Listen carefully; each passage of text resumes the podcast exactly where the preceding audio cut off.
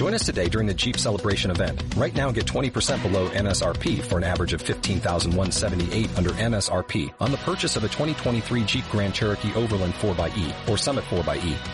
Not compatible with lease offers or with any other consumer incentive offers. 15,178 average based on 20% below average MSRP from all 2023 Grand Cherokee Overland 4xE and Summit 4xE models in dealer stock. Residency restrictions apply. Take retail delivery from dealer stock by 4-1. Jeep is a registered trademark. Anivia es una ancestral semidiosa de Freljord, que representa el ciclo eterno de la vida, la muerte y la resurrección, que tanto tiene en común con el cambio circular de las estaciones. Para aquellos que la veneran, Anivia es el alma elemental de Freljord, un símbolo de esperanza y un catalizador sagrado del cambio. Historias que han pasado de generación en generación cuentan que Anivia premia a los amables y a los humildes.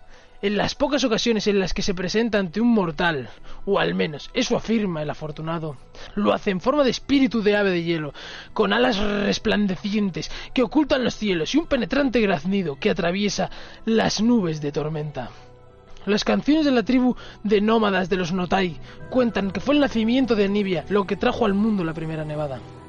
Cuando emergió de su gigante huevo de hielo, fragmentos diminutos de dicho material saltaron por los aires y se convirtieron en lo que hoy consideramos nieve. Según las leyendas de la tribu Cuerno Penado, los vientos gélidos que barran las tierras freljordianas los crea Anivia al batir sus poderosas alas. De hecho, tiene a su disposición todo el poder del invierno, y aquellos que intenten atacar su hogar no tardarán en descubrir que es una poderosa enemiga. Cuando alguien consigue despertar su ira, Anivia es capaz de arrasar fortalezas y montañas, y su graznido invoca tormentas de escarcha capaces de quebrar incluso el acero. Una de las creencias más arraigadas y respetadas es que el hielo puro es el mayor regalo que Anivia concedió a los moradores de sus tierras. Imbuido de magia elemental, es un material puro, potente y que jamás se derrite. Los videntes y magos del hielo más poderosos llevan siglos tratando de servirse de pequeños fragmentos de hielo puro para amplificar sus poderes. Las armas que cuentan con la más insignificante esquirla se convierten en herramientas de poder inconcebible. Cuando los mortales pusieron pie en Freljord por primera vez, Anivia les dio la bienvenida. No tardó en darse cuenta de que no eran capaces de soportar semejante frío, así que los guió a valles y refugios apartados, donde podrían echar raíces e ir acostumbrándose al azote de los elementos. Los protegió y vigiló durante los primeros siglos de precariedad, y ellos, a cambio, la veneraron. Anivia tenía la esperanza de que todas esas tribus recién llegadas se unieran a la hora de defender Freljord de amenazas externas, pero, poco a poco, las rencillas internas se volvieron muy frecuentes y llegó una invasión.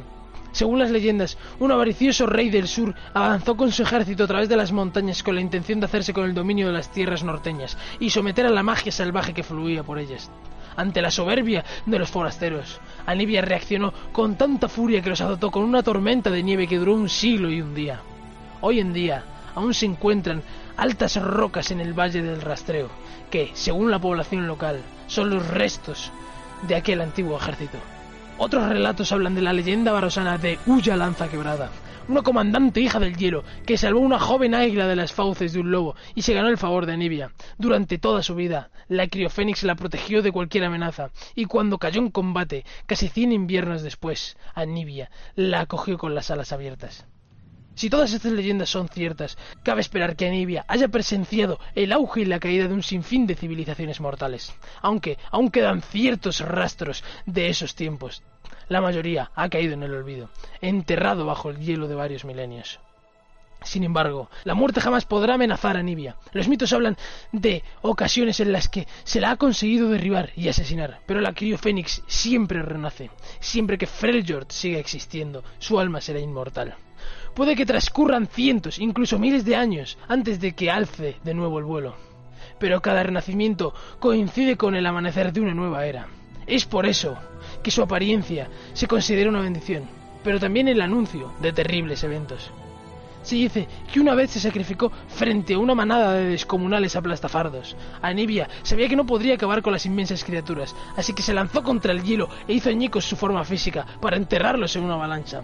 Desde hace poco, los hay que afirman que Anivia ha vuelto a emerger de su huevo para presentarse ante la nueva líder de los avarosanos, la comandante Ase. Se cree que Anivia ve en ella una líder capaz de unir por fin las tribus de Freljord. No obstante, si es cierto que la criofénix ha regresado, como tantos chamanes y caminantes espirituales afirman, hay que plantearse una pregunta. ¿A qué gran amenaza ha venido a hacer frente?